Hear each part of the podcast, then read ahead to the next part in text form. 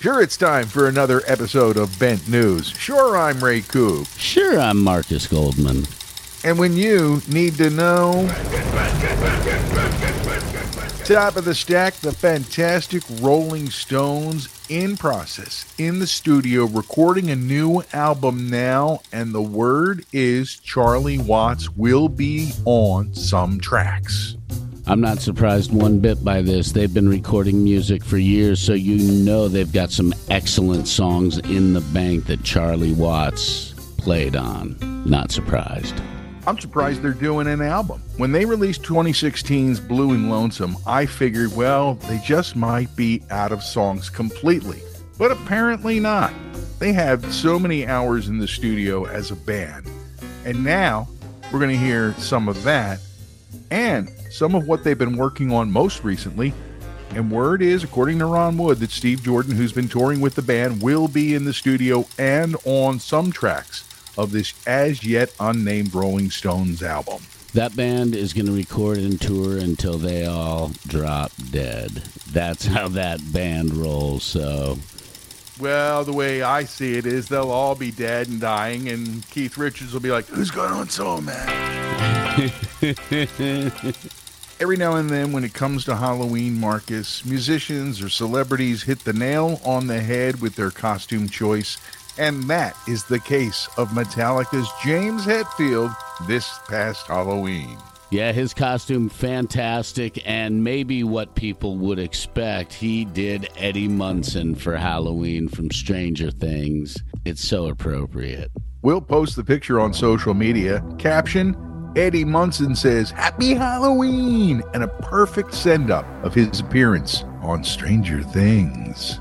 Papa Het added this quote The way the Duffer brothers have incorporated music into Stranger Things has always been next level, so we were beyond psyched for them to not only include Master of Puppets in the show, but to have such a pivotal scene built around it.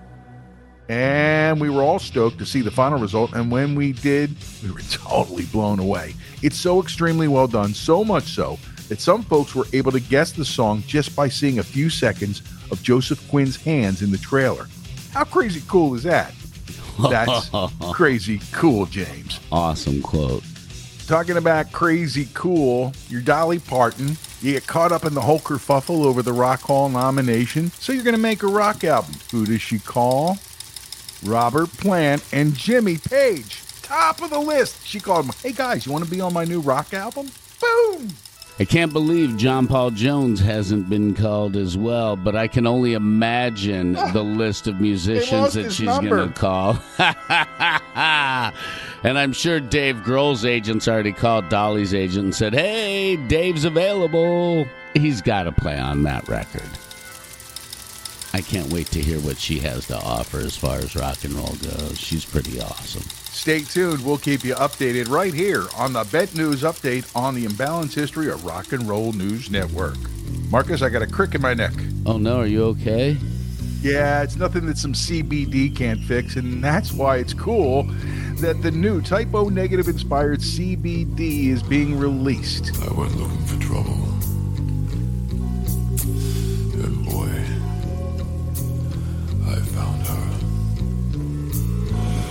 Her. She's in love with herself.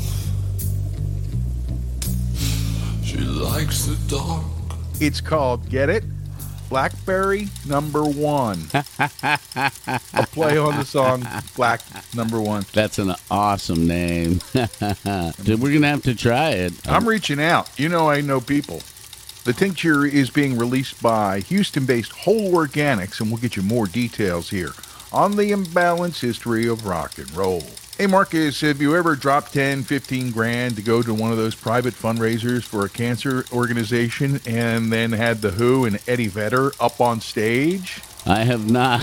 have you? Spent 10 to 15 grand to go to a concert? No, or an event. I don't have that kind of cash to throw around. Me neither. But that's what happened as the Teen Cancer America benefit in Los Angeles. Of course, The Who are a big part of that. And Eddie got up on stage to do The Seeker.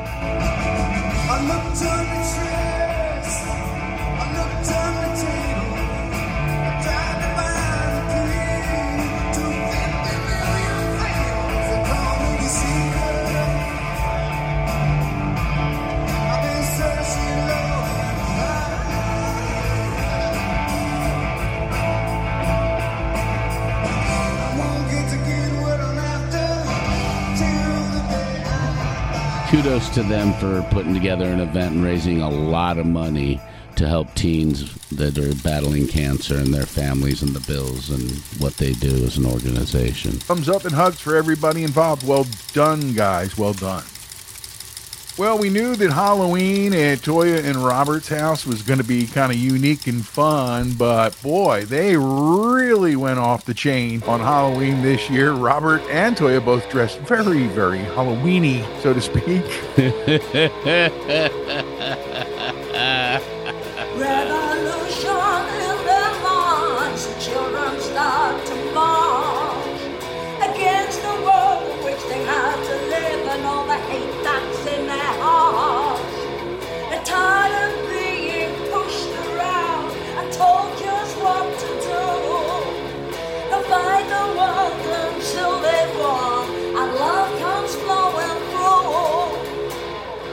Fripp did speak again to the kerfuffle over um, Toyah's tatas, shall we say? And he says, We're keenly aware of what people have experienced during lockdown. I mean, banged up in a small apartment while your mother's dying and you can't go to the funeral. My wife said to me, If all we've done in two years is help one person through their bad time, it's worth it. Well said, Toyah. Fripp added, At age 76, why should I give a fuck? This is my life. And he's got the right attitude 100%. The fact that they dressed up and did a completely insane cover of Black Sabbath's Children of the Grave is even wilder. And it's something you've got to see. We'll definitely post the link. And you have to check this out. It is crazy and fun. And you'll smile.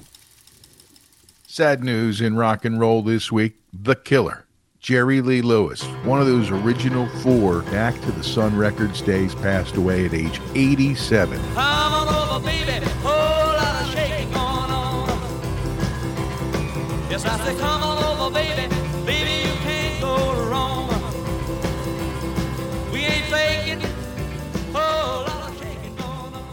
Yeah, it was a wild week because originally somebody had posted that he had passed away, and then it came out that he had not. TMZ jumped the gun again. And then a couple days later, Jerry Lee Lewis did pass away. He started out in rock and roll and blues. If you listen to a lot of his early hits, they're based on songs that were made popular by Southern bluesmen. He was part of the gang that recorded with Sam Phillips at Sun, part of the Millionaire Quartet, right, along with Elvis and Johnny Cash and Carl Perkins. And he outlived them all. And just a note, born the same day as my dad, Marcus. The great Jerry Lee Lewis. Another big loss this week in the world of punk rock. Dead Kennedy's drummer D.H. Peligro, Darren Henley, passed away. He had had a fall, had a head injury, and wasn't able to recover. In case you don't know it, D.H. Peligro was the second drummer of the Dead Kennedys. He played on their debut EP, In God We Trust. And then he played on Plastic Surgery Disasters, Frankenchrist, and Bedtime for Democracy. Then he reunited with the band Minus Jello Biafra, and it got really messy, and there were lawsuits and all of that. But they continued on, and it's a tragedy because his uh, drums were big in the punk rock world, and he made a lot of noise, good noise. You mentioned Jello. His comment, I feel like I was hit by a train. Wow, I sure wasn't expecting this. Despite all he'd done to his mind and body, I never thought we would lose him first. I think that's the shock of it all. Time for a new release update from Marcus Goldman. What you got, buddy?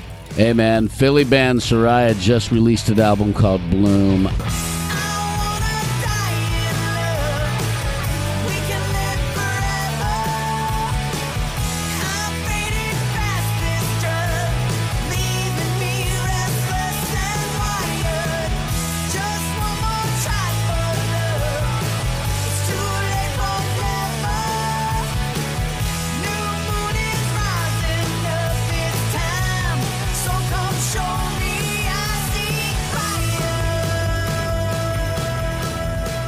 I got a copy and have been listening to it. A couple of tunes you should check out that have been played on rock radio throughout the country Tight Lipped and the current single, I Seek Fire. Fantastic tunes. The videos are up in YouTube.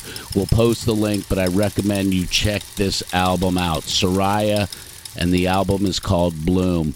Also in November, Bruce's Only the Strong Survive will be dropping on the 10th. Bruce was spotted at the World Series game in Philly the other night with our pal Larry Magid. You know, he looked pretty comfortable there in the good seats. Only the Strong Survive, filled with soul classics. Apparently, Springsteen recorded a bunch of them, and this is only volume one of what might be two or three albums in this vein. Dropping on the 15th of November, the Smashing Pumpkins, Atum Act 1. The first track to radio, Beguiled, is Smashing Pumpkins rediscovering their riff box. Awesome. Can't wait to hear the album.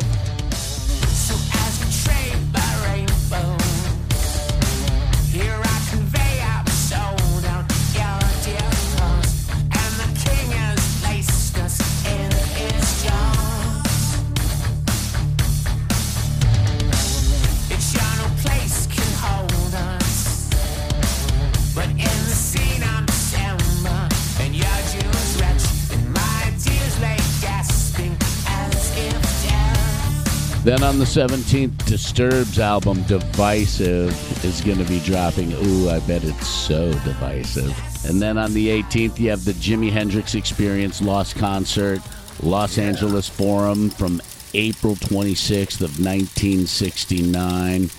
Ooh, can't wait to hear that. hot. I I'm- cannot wait to spend some time at top volume with that one. No doubt. Neil Young and Crazy Horse have a new album coming out called World Record. Is Nickelback. it a world record because they've made so many albums as Neil Young and Crazy Horse? I don't know. Call Guinness. Call Guinness. Shit, I'll just call Neil. and then Nickelback has got a new album coming out, Get Rollin'. Their new song, San Quentin's got some crunch to it.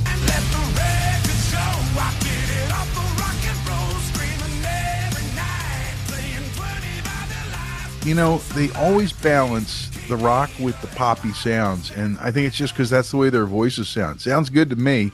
So get rolling with Nickelback. You know what I'm really looking forward to in December on the 21st? Weezer will complete their four EP song cycle of seasons, and they spelled S Z and Z. The winter EP out just in time for Christmas buying. I'm just saying, Marcus. I guess they couldn't afford to buy the vowels in the title. Okay. Come Monday, you're going to see something really fun and delicious in your podcast inboxes. We're talking to Steve Hackett from backstage at the show. Right before he went on stage, he called us, right from England. Yeah. It was a really fun conversation. Steve is an intelligent, interesting human being who loves to share his musical adventures with the world, and it's pretty rad.